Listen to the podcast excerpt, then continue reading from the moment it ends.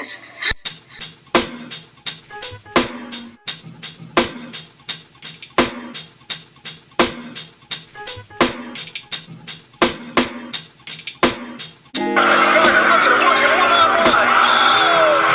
And here comes California and Jelani Gardner slams the lead back to three. Ronnie Gardner with a great move out of that fence. Gardner with a steal over his head to Roberts. Gardner buries a three. Jelani Gardner with the pull-up. Jelani Gardner with the feed. He is their best assist man on this team. Jelani Gardner! We are tied at 70. Good hands by Gardner. You knew he might pick it. Gardner, nice move. Dish to Grigsby. Big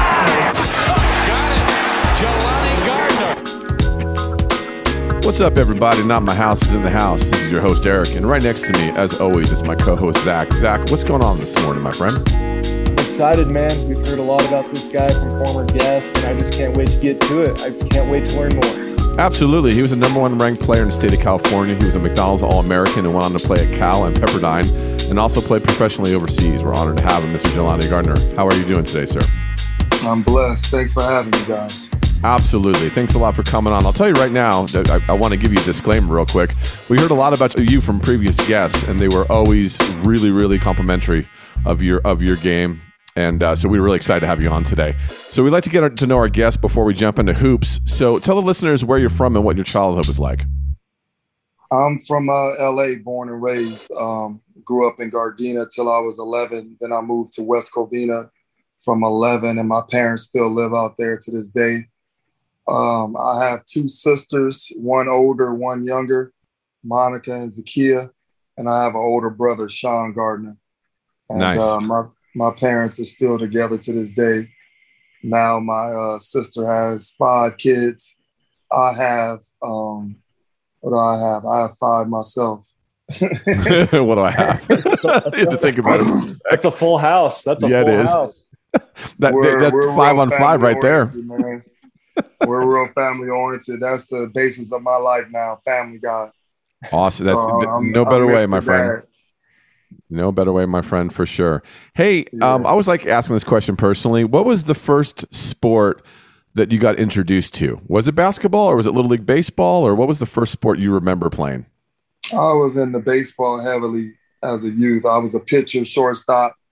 I had a good velocity on my uh, fastball. You know, I was pretty tall and long, so I had a, probably different angles of delivering the ball. But I was really good at baseball, young at a young age. But in Gardena, we played all all sports. So we would go from baseball to football to basketball and play year round everything. That's the way to do it, man. That's what that's what I did. I don't know if Zach did that, but I definitely did the whole basketball, baseball, football, a little soccer in there too, if I could fit it in. Um, when did you start getting serious about basketball? Uh, I think I was always uh, pretty serious. At nine, I won my first MVP award. I remember that. And um, at uh, I was playing, you know, uh, local basketball, and I was always pretty good. I practiced a lot. We had a court at home. So at eighth grade, I decided to give up the other sports and focus on basketball. That's the answer I was looking for. I was wondering when that became your main main sport. Um, Did you uh, did you play a lot on the blacktop back in the day? Yeah, we played at the park every day. I would go home, do my homework, and then dribble up to the park. Um, even in Gardena at, you know, 10, 9 years old, we were at the park. Then, uh, and when I moved to West Covina, we had a park, Juan Morado, and then we had various parks where they were hooping, you know, growing up. So it was an everyday thing for me, or in my backyard with my guys, you know, playing one on ones or 21 or whatever. It was every day for me. Can you explain to listeners real quick, the younger the younger listeners, how important the blacktop game is? I think it's very important because it teaches you a lot of things about being a man and being a, a winner. First, you have to win to get to stay on the court. You have to be respected enough to be chosen on the team to be able to play. Um, the other thing is you have to do the little things to be able to win to maintain, uh, you know, your presence on the court. You don't want to go up there and lose one game and be done. There'd be so many people there you wouldn't be able to get back on. So it made you play winning basketball. Uh, it made you play basketball the right way. It made you uh, earn respect. It made you have to speak out to get a game. And we talk about this a lot. A lot of these things are lost these days, you know, because uh, you know these kids get two or three games a day regardless, and we had to win to stay on the court. So it was a different intensity. Then yeah. you're playing with grown men and and things like that. So you really had to earn your keep. So it was a process that you had to go through to be able to play. You know what I mean? Absolutely. Yeah. Builds and that mental toughness for sure. From being able to play to being able to be one of the best players to being able to dominate, you know, that process, you know, dealing with men, it was, it was a great process. And it was a process that helped me become who I became. And, uh, you know, just playing with no structure. But, you know, when you're playing with those older guys, they know how to play so you're moving, they're setting back picks, you know. Uh, you know, everybody nowadays just stands around and let everybody go one on one and take turns. Where at the park they were really playing real basketball with no structure. So that's how I really learned how to play basketball. Yeah, and I love playing with the older guys too. They're the ones that are always calling out screens and actually talking on defense. I mean, that is how you learn the game, like you said. But what I want to know is who are some of your idols growing up? Like, who did you look at and say, I want to play like that guy, especially being like a taller point guard? Like, who, who is who is that guy that you said, I want to play like him? It was obviously Magic. Um, growing up in LA, you know, it was a ritual to watch. Well, let me not say ritual, but it was a activity that we did as a family where we're watching every Laker game home and away. You know, I studied all the Lakers, Byron Scott's jumper Magic's uh, pizzazz and point guard skills and ball handling. James Worthy was on those teams, Kareem. So they were all cool, you know, Michael Cooper. You know, they all had their different roles and different things I took. But uh, as I got older, my travel team was the same team as Jason Kidd. So he had a big influence on me as a youngster. You know, he was older, and uh, we were on the eighth grade team, and they were on the top high school team. So it was a big show when they played. And, you know, I wanted to be like that. I wanted to play at the top level, and I learned a lot from them. Then as I got older, I started studying in college Michael Jordan and his footwork and Penny Hardaway.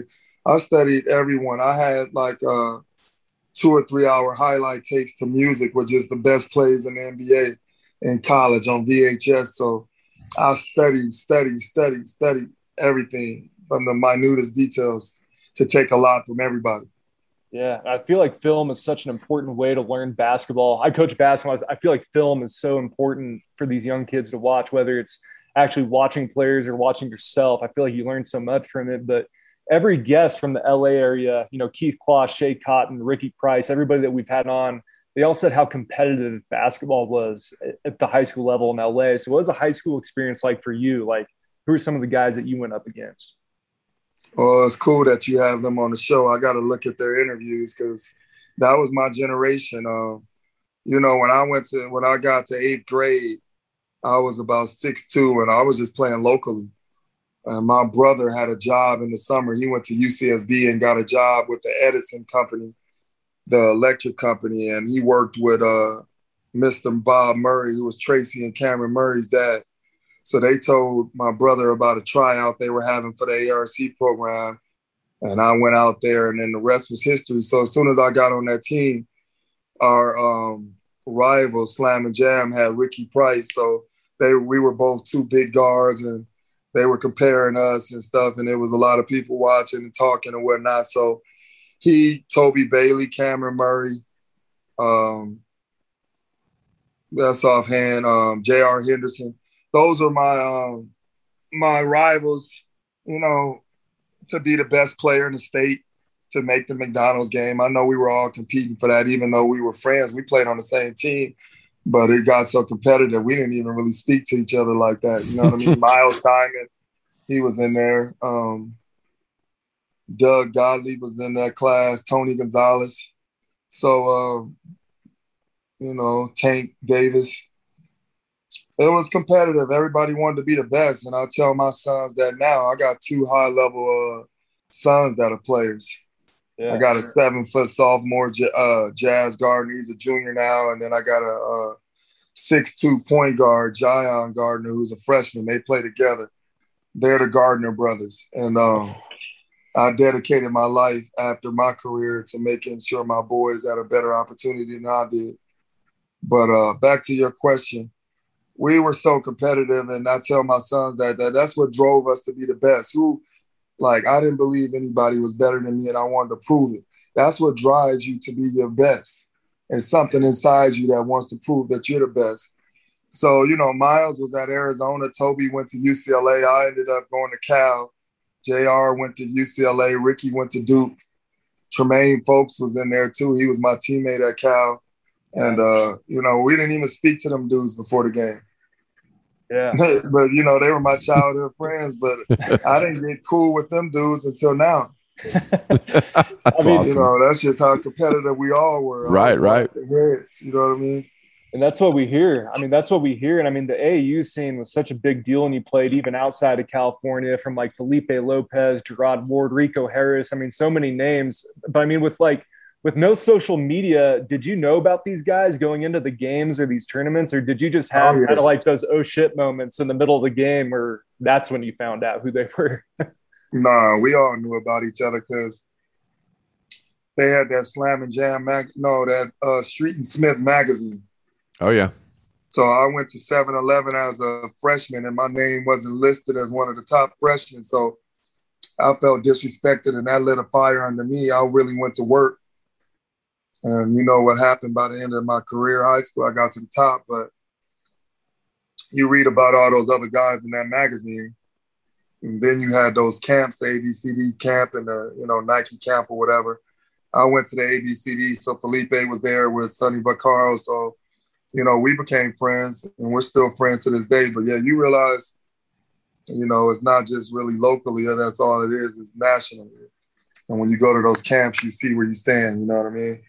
Oh yeah, absolutely. We always hear about that. We always hear about like I forget who we had on, but somebody was telling us how basically the starting five in in in the game, eight of the ten guys on the, the two starting fives played in the NBA, and that's just Yeah, I would've been a minuscule. When you think about it, really, like because because you're because you're playing against these guys, eight out of ten go to the NBA. You're probably realizing like that's where I'm going. You know what I mean? That's where I expected to be in the NBA. I knew I had, um, I knew I had the talent. I knew I had the physical, and uh, that probably was the problem. I got maybe uh, too preoccupied, too caught up in other things rather than just staying focused, keeping my head down. But those are all lessons that I learned, and I give them to my sons so they could be better. Which is But, which yeah. is great. Passing it on. I mean, knowing what you could have done better to let them know, hey, do this. You know what I mean? This is what's going to take you there. I wanted to, before we jump into that, I wanted to talk to you about um, the recruiting process. T- Mm-hmm. Talk to our younger listeners about how exciting the rec- recruiting process was, how many leads were coming in. You chose Cal. Was there a close number two? Talk us through it. Well, I was always a UCLA fan. I think they started giving me tickets in eighth grade. I got my first letter from Arizona State in eighth grade. I, you know, we went to the national tournament and we lost in the championship. We should have won, but um, you know, by the end of my ninth grade year, I averaged 18 points as a freshman against uh, you know Mater Dei's and Santa Margarita's top schools in that league that we were in at Bishop Amat. So um, Syracuse, I remember uh, Arizona State, Arizona. Um, that were the early ones, UCLA. But by you know the junior year, after you go to ABCD camp and you do well, they had a top 40 thing uh, my junior year at the Nike facility in Oregon, where the top 40 players win, and I did well. That's when I became the number one uh, point guard in the country and you know the letters you know were flowing and it was from everywhere. It was from be. everywhere. I didn't have a final list a final 10 or anything like that. You just had five visits and you just took you know i took those five visits. I, I went to arizona arizona state arkansas minnesota and uh, i think it was syracuse and I went to Cal unofficially, and I had been around UCLA. I should have taken a visit because you know it's different than just going to a basketball game. But um, Right. I went to Cal and UCLA unofficially. So you you pretty much you pretty much X off the list Minnesota and Syracuse because of the Southern Cal weather, right? That's not there. No, I was willing to go anywhere for basketball, man. But um, I like playing in the Pac-10. You know, that's the West Coast League. Yeah. Um, I, I saw what Jason Kidd had done the year before I got there, and you know it worked fine for him. So he was leaving. I felt like I could go in there and um, I felt like I could be more of a um, productive, highly productive player right away, but it probably was the wrong decision because I mean it would have worked out if I didn't get sick. But UCLA ended up winning that U, that national championship, and I would have been a, a, big part of that too. They were waiting for me after I made my decision in April. Uh, I had a press conference, and UCLA came, and I chose Cal. Oh wow, wow! And the coach that came was the assistant Romar, and uh, I'm drawing a blank on the other coach, but uh, Romar ended up being my coach at Pepperdine, and now he's recruiting my son. So, wow, yeah. small world, right? You know, yeah. I got to ask you. Speaking of small world, you and uh, Tony Gonzalez were teammates. I'm a huge football fan. Um, you guys both came in as freshmen, from what I remember. What kind of player was he? And was he? How good do you think he really was? I know football is obviously, you know, he's basically a Hall of Famer. Where did you see the it factor in basketball, even though it wasn't his main sport? Tony is one of my good friends, man. He was my roommate my sophomore year at Cal. And uh, we became friends in high school. We played against each other and we went to the ABCD camp together. He was a reason why I chose Cal because I knew he was a good player. Tremaine Fowlkes, who was in that class, me, Tremaine, Tony, and we had another kid, Jeff Dayton, who was my roommate my freshman year, who was a shooter. So I said, hey, we could. I know I could win with those guys. I knew how talented Tremaine and Tony were, but Tony was a real good basketball player. He had a nice touch. Obviously, had the physical body and the physical strength and athleticism to guard different positions. Um, good hands, great hands, could catch the ball and finish.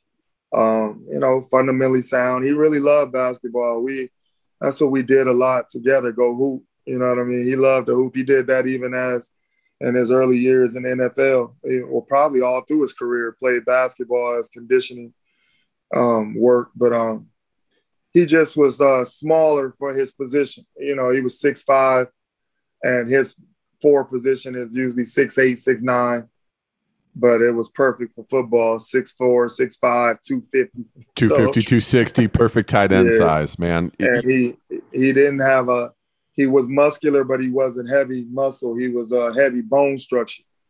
So he got a lot of his weight through his bones. So he was strong and he was big but he was still thin and agile you know what i mean you- he was a special guy he, he was blessed with his physical attributes and uh, he was smart enough to know where his money was, and he made the decision to do what he needed to do. You know. Yeah, I mean it's obvious too because his his he's he'll go down as one of the top five tight ends of all time, hands down. But did he ever, you know, you say you're good buddies with him? Did he ever? Did he ever say to you that he he wanted he had maybe had the itch to try to play in the NBA? Because I, I know there's rumblings towards like the middle of his career about um him playing in the NBA, and I don't know how truthful that is or not. But did did he ever confide in you that he he he wanted to try the NBA before his career was over? I think he took a shot at it in his third or fourth year. He went to Miami and played summer league with Miami. Yeah. I don't know how I don't know how real he was about doing both, but he took it that far. So he was interested in it. I know he loves basketball, so he would have loved to do it probably. Yeah. It would have been hard on his body to do two professional seasons, but you know, he probably would have been willing to try that. Yeah, I mean, some people are crazy enough to do that. Some people just love the sport so much they'll do that. You see some of the baseball, football guys do that. But uh, your second year, you had a lot of talent with like Abdur Rahim, Ed Gray, Tremaine Fowlkes, uh, Sean Marks, Michael Stewart, Yogi. So I mean, what was an everyday practice like that second year? I mean, those must have got pretty intense. I mean, what can you tell our listeners about an everyday practice with that kind of talent? Uh, Coach Bozeman had recruited Prentice Magruder, who was a JC point guard, and uh, I was uh, I had gotten focused my sophomore year and uh, tried to be more disciplined.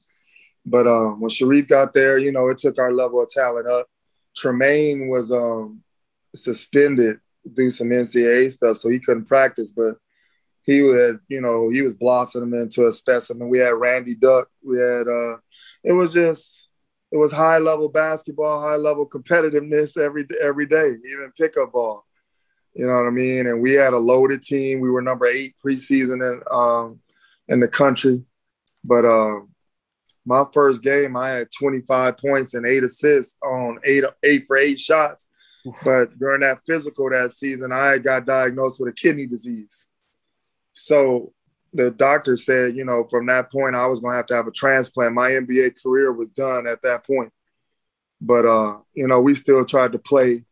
They had me on medication that made me gain weight. And then, you know, it was just a year of um, a real turmoil for me because I was going through the health thing, uh, not really knowing what was going on in my life. The team, you know, I was a part of the team that helped the team function as a um, creator. So I was in and out with medical stuff, but Prentice did a good job of stepping up. But um, I know if everything would have worked out and um, Tremaine would have been healthy from the beginning of the season, we just would have had more focus you know, we could have been in the final four or something like that. We were we were really that talented, but we just had so much different things going on with our lives.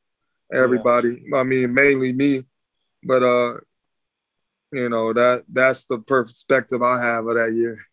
yeah, and I mean, most I think most fans forget just that you know young athletes actually do go through a lot of life struggles along the way in their journey and uh, i mean that's every athlete but when you're diagnosed, what was kind of an everyday process like for you? I mean, that must have been a lot to deal with, plus trying to play basketball. And did that have any factor in maybe transferring to Pepperdine or, or mm. why Pepperdine? Everything. I was going through a transformation in my life. I was a, um, I was a non-believer and thought it was me. I thought it was me who was the star. I thought I was better than other people. So, in my perspective, God um, transformed me during this process and and with my affliction. I have a tattoo that says, uh, "Before I was afflicted, I didn't believe, but because I was afflicted, I'm thankful for it." So that kidney affliction was really the start of my metamorphosis into the person that I am today. So, you know, Bozeman, the coach didn't really know. I didn't even know what kidneys were. I mean, we just high level players. Everybody's telling me I was planning to leave for the NBA after that year, and um, you know, we had just going through that process, we had gotten too far gone in terms of what was going on off the court and the money and all that stuff, the fame, you know what I mean? So when I got sick, I had to go through a, a transformation, a spiritual transformation. So uh, things went bad with Coach Bozeman and my minutes. I shouldn't even been playing. I should have redshirted, but I tried to play and I was on steroids and it went bad with the coach. So the relationship that we had established just went bad and um, my minutes were affected. I was missing games. It was just a, a tough year. So uh, I left and went to Pepperdine, went back home, uh, took that year to get my body back right, got off the medication, and then uh, played my last two years at probably 40% kidney function. Wow. Yeah. I mean, at 40%, you still played very well. I mean, from what I remember, I remember watching a few of those games. Um, but after that season, um, after your Caesar, senior season, what was the draft process like for you? Because I know that earlier you said that you kind of knew that the NBA probably wasn't a reality, but I mean, did you still go through the process and did you have a lot of workouts? Did you expect to be drafted? Well, I had a dream to be drafted because you got to understand at that time when I'm at 40% function, I don't have, I have less power. I might have more aches and pains in my body, but I still, um, I'm able to play and I'm still, I still look normal. So I had that year. Nobody really knew I had a kidney disease. It didn't get out at Cal like that. Um, the NBA people didn't know. They still came and scouted me. I still got invited to the Chicago pre-draft camp and the Phoenix, uh, the Desert Inn, uh, the Desert Classic for seniors. I had luncheons with about 10 teams, but I knew I couldn't pass the physical. So it was like, I'm just praying for a miracle. I actually yeah. did uh, use Kenny Thomas's urine. at the physical to Oh, pass wow. the test. But then when they took my blood, they told me, "Oh, you, we need to do another test. This can't be right," because they saw it was dis- dysfunctional. It was dramatic to them to see my blood test. So I had a choice to make. I could have tried to let somebody else put my jersey on and go give some good blood and get drafted. But then what happens at training camp? right. Yeah. it's gonna come out sooner or later. So I said, hey, let me just take this L right now. People don't know why I, don't- I didn't get drafted. They think I just did I wasn't good enough or whatever. But when you get invited to Chicago and you're a six six point guard, I mean, dog, you're gonna get picked. You know what I mean? Somebody would have picked me. I had Chicago and Indiana who really liked me.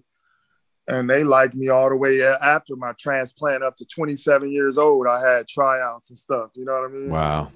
Yeah. But uh, I went back and gave the blood myself, and I didn't pass. They never crossed my name off the board, and um, I worked out for Sacramento. Uh, I don't know if they knew or not. You know, I know my medical wasn't right, so um, I went to I went to work out with them with Kiwane Garris and Ryan Robertson. They ended up choosing Ryan Robertson with that 40th pick or something in the second round, and I had done really well but you know things weren't right Yeah. it wasn't right and i knew you know I, I couldn't pass the physical so you're not gonna you're not gonna be able to get millions of dollars if you're not healthy. Right.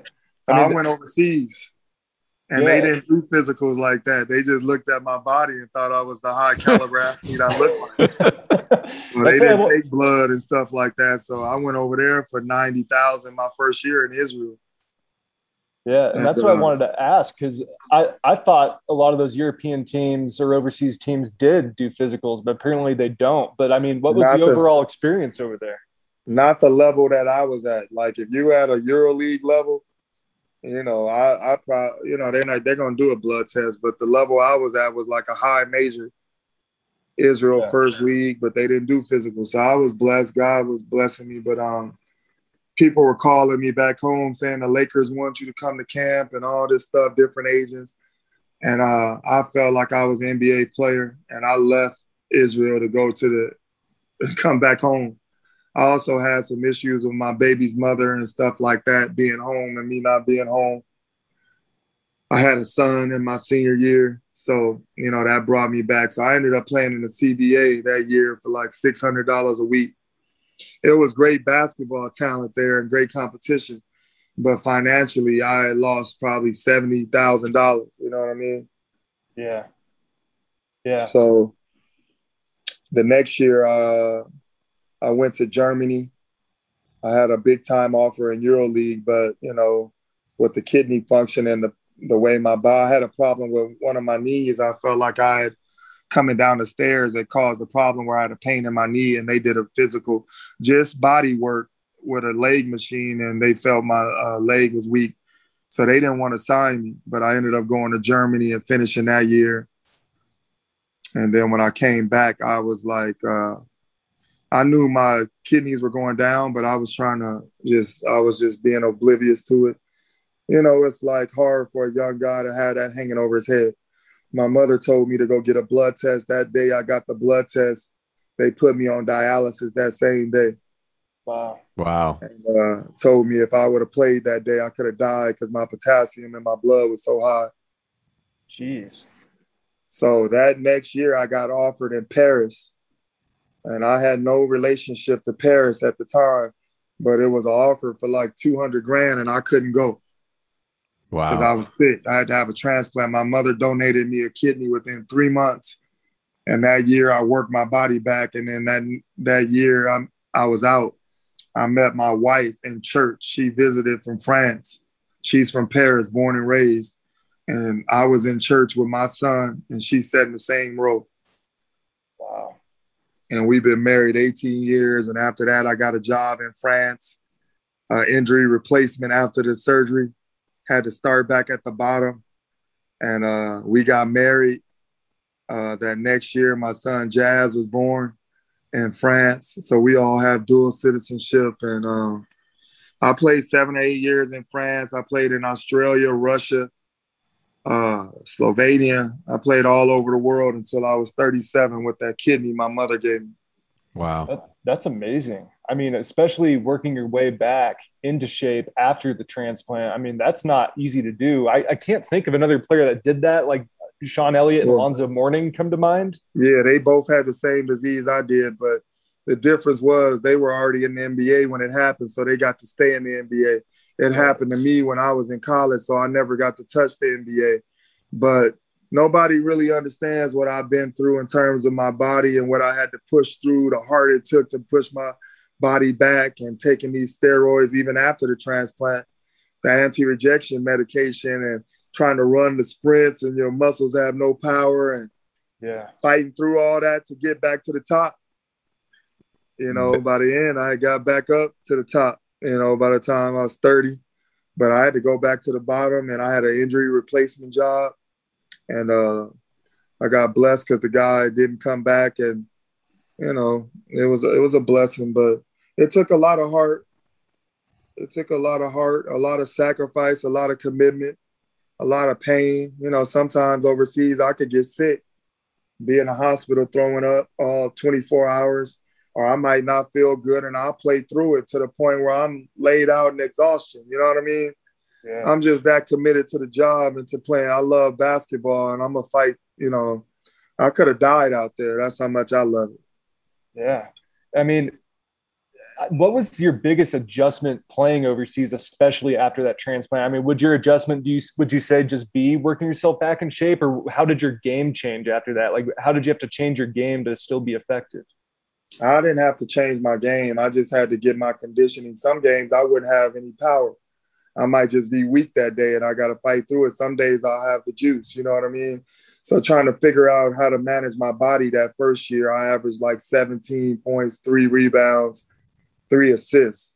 And my agent had a problem getting me the job that I thought I should get. So uh, the next year, uh, I turned up my workload. I started feeling more of myself, and I, I led the league in scoring. Wow. And I played the two more out in Europe because the point guards were more small. So I would start at the two, then go to the one. But my second year back, I averaged 24, and then um, from there on, I was I was back to the high level player that I was. But you know, I still had days or practices where I didn't have any energy. Or, you know what I mean? I got to fight through it. You know, try to figure out how to make sure my body is maximized. You know. Right. Yeah, and you know, I have a question for you, and it's more of a fun question. Uh, this is probably one of my favorite questions to ask our guests who played overseas. But every guest that we have has a crazy experience playing overseas, whether it's with the fans during the game or just living in a new country. So, does any story come to mind that was just really wild? Like, what's your craziest story that you have? Hmm.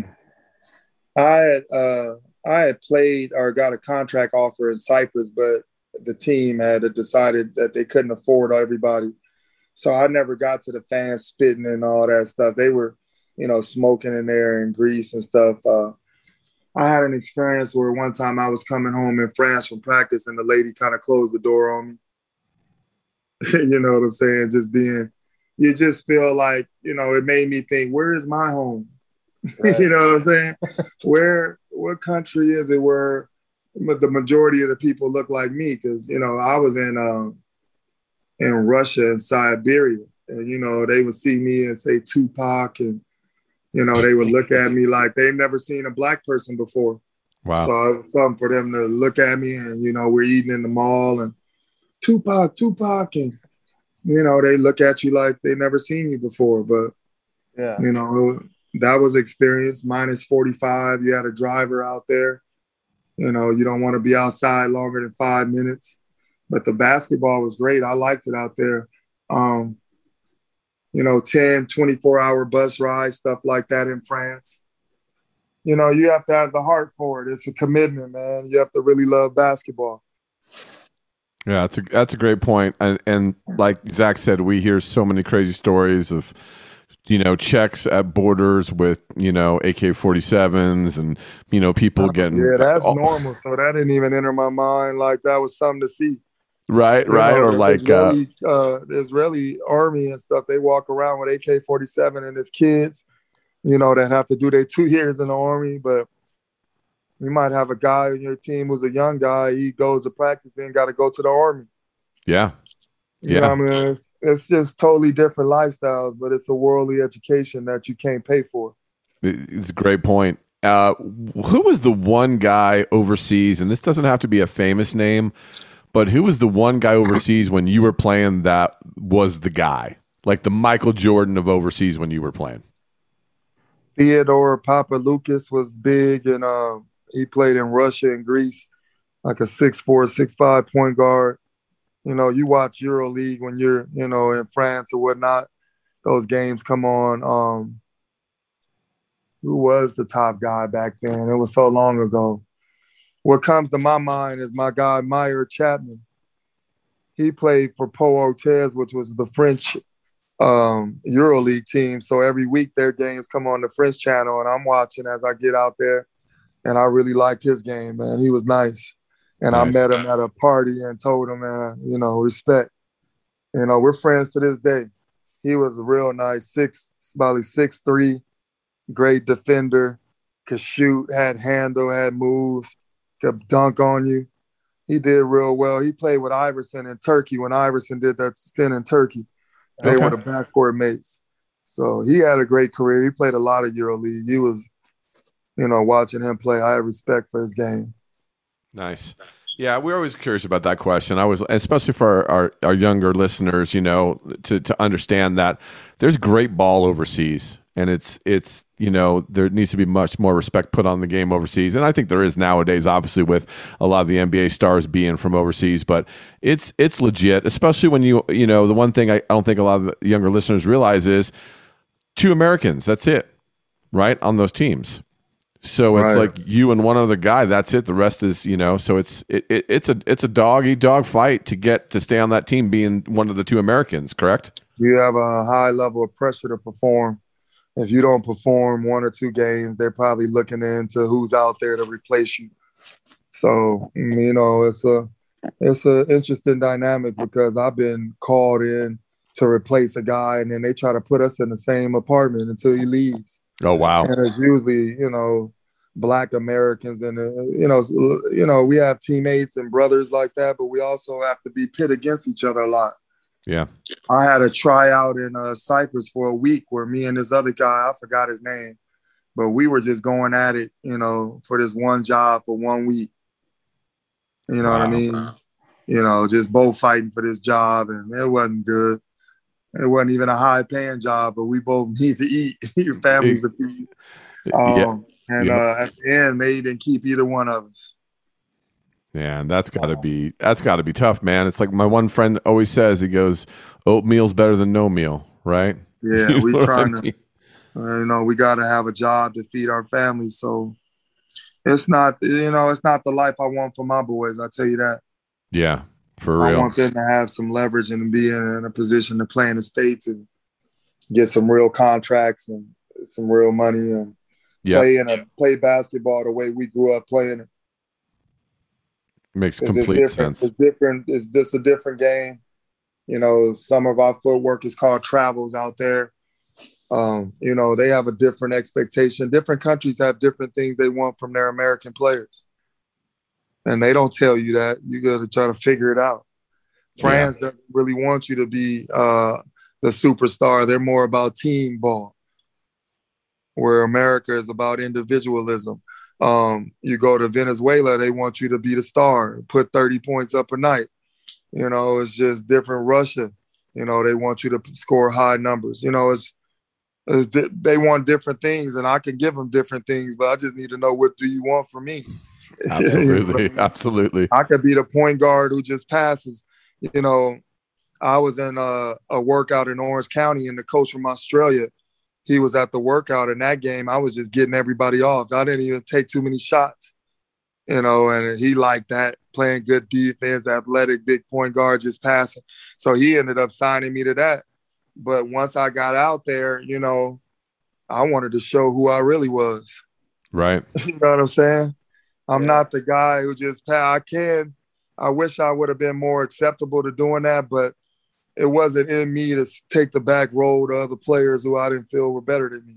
Right. Now that it makes sense. I mean, a question I got for you is, especially with your kidney condition, and I do understand about that to a degree. I had a health scare last year. My kidneys were at thirty percent at one point, wow. and I don't they even know. Back.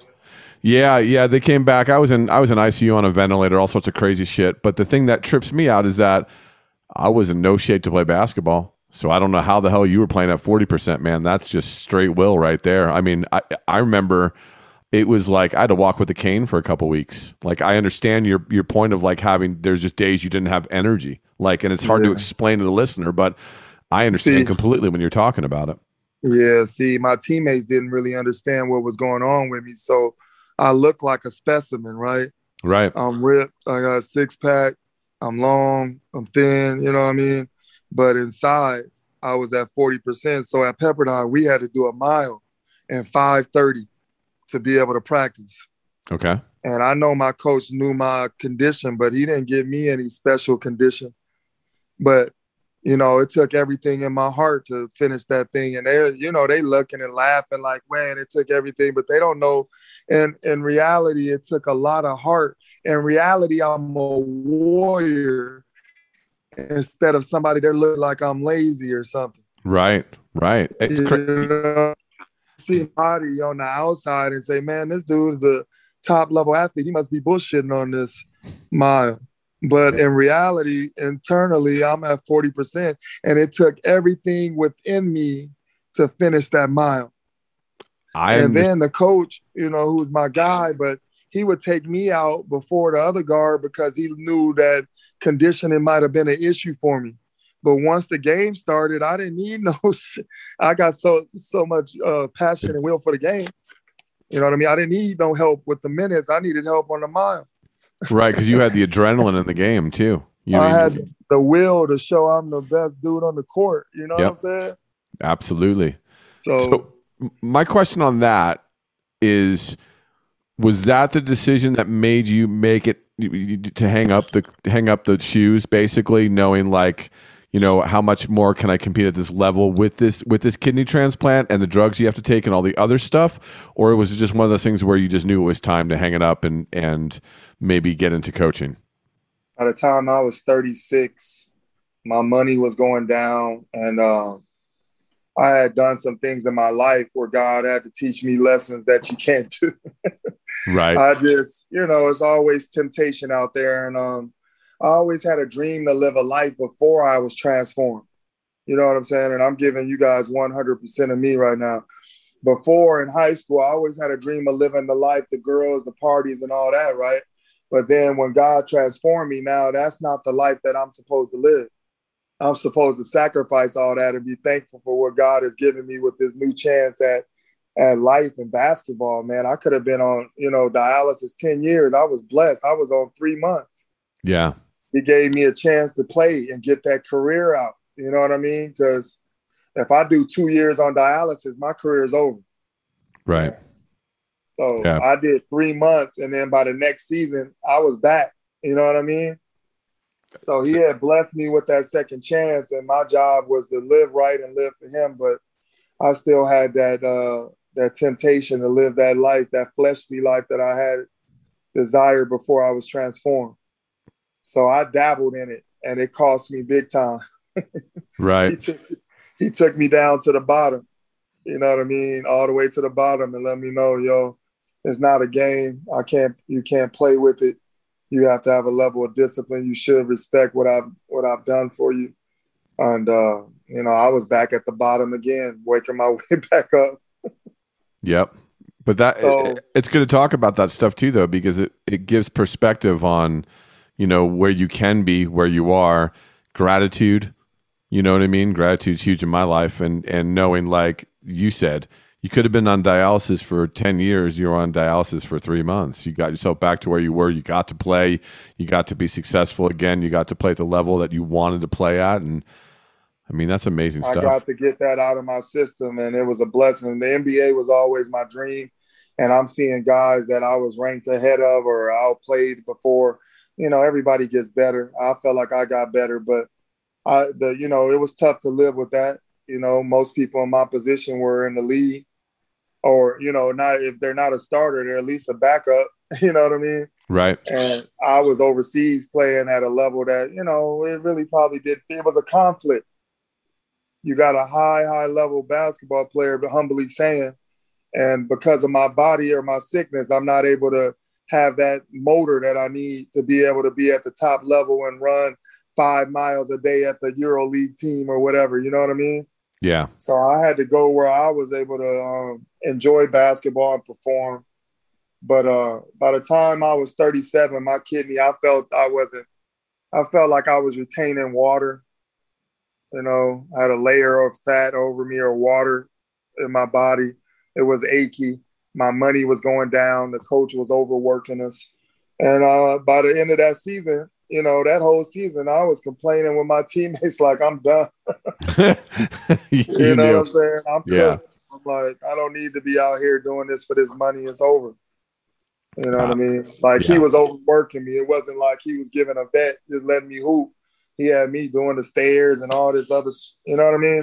Yeah. So I was ready. It was out of my system. I was 37. My boys were getting older. It was time to be with my family. So I came back home. Yeah. That, it makes I sense. didn't And look at another job or ask about any. I didn't even think about it. It was over. Right. I was looking into the next phase. I started my own basketball um, program, started coaching, and started spending every day with my boys and my family, getting them to the level that I didn't reach. Let's uh let's talk about your boys for a second. How uh how excited are you at their progress and where they at? I'm in process with them. We're 10 years in. So, you know, we got a good foot in the door. We're at a good level. Um, you know, he got 20 offers from colleges. He just got an offer from Overtime Elite for over a half a million dollars to go pro. Nice. He had an offer from uh, Europe to go pro for 750 after his freshman year and then go to the draft. So he's already on another level than I was. You got to be so proud. That's so awesome. I'm, I'm thankful. You know what I mean? I'm proud, but I don't I don't relax. I'm like Kobe. Like, are we done? Is the job done? I don't relax until it's done. You know what I mean? You know, I know it's not done until it's done. So we're trying to stay humble, keep working. I got my younger son is in high school. He's more like me, got the type of game like me, but he also has that same personality I had before my transformation. That's You know, he's got a flavor, he's got a swagger, he got a lot of girls on him. You know, you know, he's you know, he likes to be uh seen or whatnot, but you know, Jazz, my oldest son, is like head down, focused, not trying to self-promote. You know what I mean? Wise, understands what's important and what's not. So it's all about trying to create the men, you know, the man so they can handle what they need to handle the basketball skills have already been ingrained and the physical genetics are there. And we just got to keep working on that, but just, you know, stay humble and keep working. right. Don't get caught up in any of this stuff. Yep, keep that balance for sure. Super important. Um, we're gonna do a quick lightning round with you if you don't mind. Zach's gonna ask the questions. This is like a one or two word answer to some questions Zach's gonna ask you. Zach, you ready to go? I am. And uh, my first question to you is who's your toughest cover as a player? The one guy that you just couldn't figure out how to guard?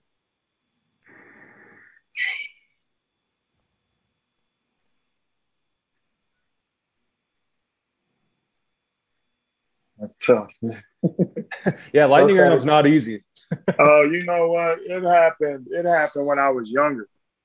Like in seventh grade, it was this 10th grader named um, Tess Whitlock. And my dad and his coach got together. He would come out to our area and he would put on a 40 on us. and he was just on another level at that age. And he grew, he went to college and all that, but he was nice as hell back then. Um, Bruce Bowen gave me some problems defensively Oh, when yeah. he played. We played one on one at Pepperdine, and I understood his technique is just to take away the space. Oh, I'm man. trying to make a move to get some space, and then have that space to break you down. He just keeps the space closed. Yeah. You understand? Oh, and yeah. uh, that was the first time I experienced that. And I was in college, like 20, 21, and he was in the league, and he was tough to beat. You know what I mean? Tough to get it, get my stuff off on him, but Yeah. as a man, as a man, not being arrogant, but I was always able to hold my own. You know what I mean? Yeah. But I mean, one on one against the best face like, damn, I can't do anything with these guys. And I played with the pros and stuff at UCLA, and I fit right in. Shit. yeah. One on one with the best defender of all time, arguably. I mean, not easy, but uh, is there a reason that you wore number 13? Was there any symbolic meaning to that? Well, it was actually a mistake because I was number 32 and my son is number 32 and three plus two overseas was five. That was my number. And my little son wears five. My big son wears 32. My number is five. I got five kids. You know what I mean?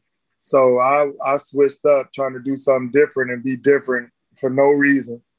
It's not your number that's going to make you stand out. It's your game. Yeah. But I was caught up in bullshit. So excuse my language. Oh, you're fine.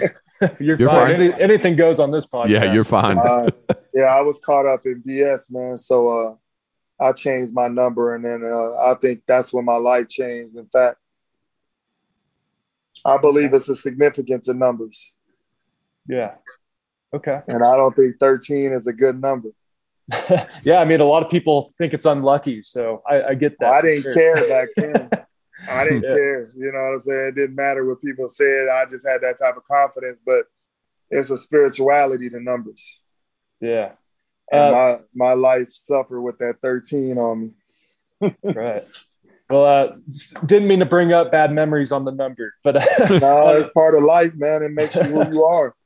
Yeah, yeah. I try to tell my son, you got to remember these bad memories to turn into the dog on the court. Yeah, you got to think about pain to be uh, at a, a, a, healthy anger. You know what I'm saying? That's how you play, and that's how I played as a pro. You know, it's it's not really a game of fun and game. It's a life and death game. Right. It's you or me, like you said about overseas. So somebody's gonna win tonight somebody's gonna lose, somebody might not get paid, somebody might get cut, and it's not gonna be me. yeah. And speaking of over, overseas, my next lightning round question is favorite country you lived in and why? Uh, I would have to say France because it's second home. We got family out there. My mother-in-law, my brother-in-law, my sister-in-law, all the relationships I created out there. My wife is from there, and I played the longest there. So my son just played for the French national team this summer. Nice. So yeah. it's like our second home. Yeah, I thought I thought you might say France. I thought you might say that one. And then uh, my final one to you is: What's your favorite basketball memory? If you had to pick just one, what's that one memory that always pops up in your mind? Yeah, it's tough, man. I got like you know I played to 37 years old, so I got a lot of memories. one of the one of the great memories is uh winning the CIF championship in high school, uh, beating UCLA at Poly my freshman year was a good memory. Um, I remember the the WCC tournament my um, junior year when our team really came together, fought to fought together when they really became my brothers. When we fought to get a win, when you finally feel that cohesiveness, you know what I mean? Yeah. Uh, I remember, you know, putting on shows in Europe you know, I got a lot of memories, man. Got a lot of good memories. I just wish I had them on film. Yeah, that's definitely uh that's definitely a thing that's changed nowadays. When everybody's got a phone, they're always on film nowadays, for sure. I was in the transformation period from VHS, then it went DVD, then it went to like, you know, I guess these key cards and stuff like that. So all I lost a lot on tape and DVD I was just in the at the wrong time. You know, a lot of the TV wasn't even high def during that time. Oh yeah, oh yeah. You watch one of my college games; it's all blurry. You know, grainy. Just, yeah, you know, my boys just they were blessed to grow up at the right time.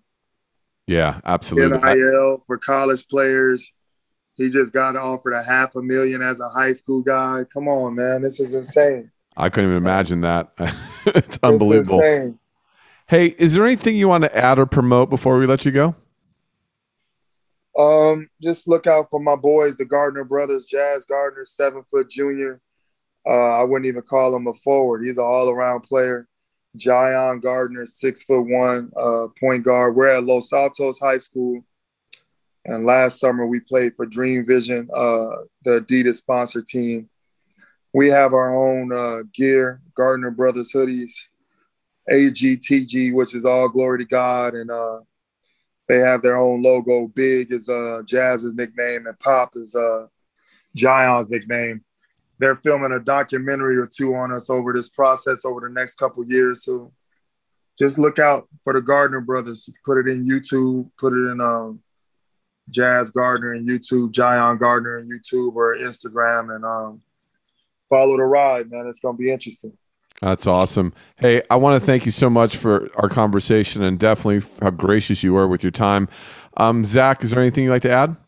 Yeah, I just want to say thanks for your time. Uh, I just always loved watching you play back uh, back when you were playing in college, and just hearing your story is really inspiring. And I know that our listeners are really going to get a lot out of this. So we just really appreciate it. I have, I have a lot of respect for you after our conversation today. I really appreciate it. I appreciate you guys having me. You know, my job now is to um, use my testimony to try to help others avoid the, the mistakes I made. You know, um, it's not about fame and money, man. It's about uh, helping other people. It's about being a good person. It's about working hard and being humble.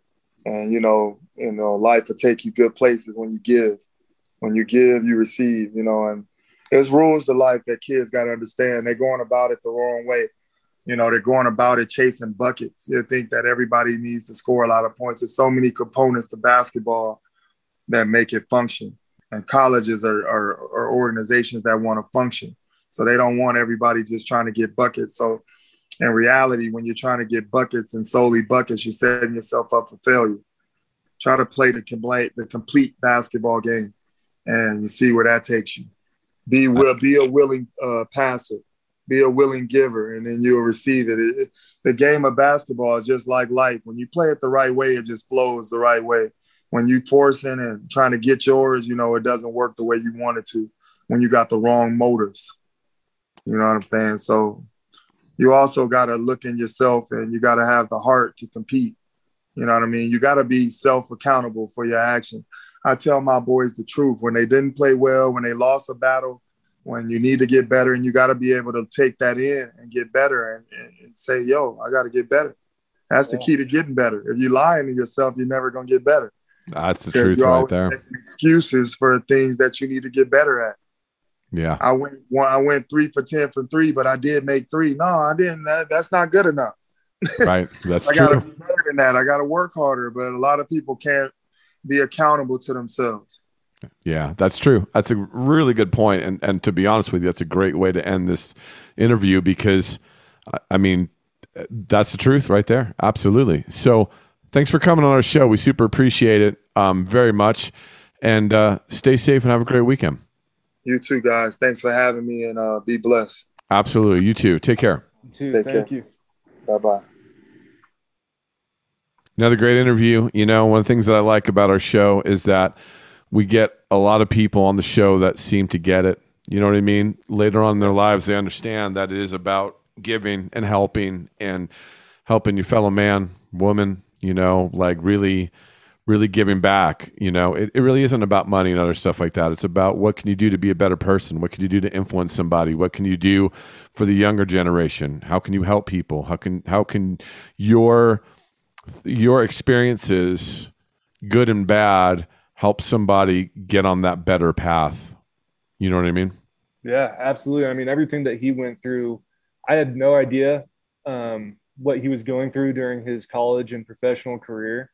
And it's just really incredible that he's able to push through and make a career out of that. And like you said, he's also blessed too through his transformation. I mean, also very blessed. And to see what he's doing now, just coaching, you know, the, the kids and giving back to the game. And he's just doing so much positivity in this world. And I just have a lot of respect for that. A lot of respect for him. He was a lot of fun today.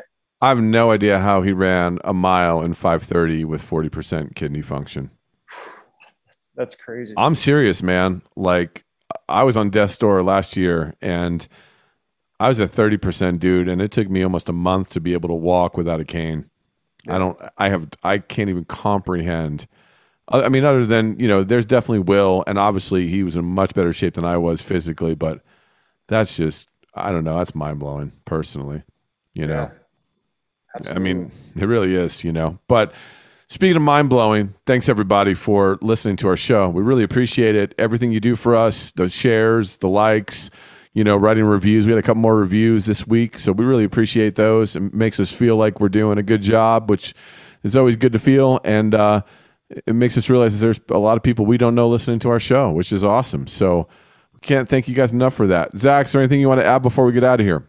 just a big thanks to Jelani Gardner. Just you know, I can see why our former guest speaks so highly of him. Uh, you know, not just as a player, but also a person. He was he was a he was a joy today. I really admired him a lot. Completely agree with you, man. Um, like I always say, be good to each other, be good to yourself. Stay safe out there. Thanks for listening. Peace.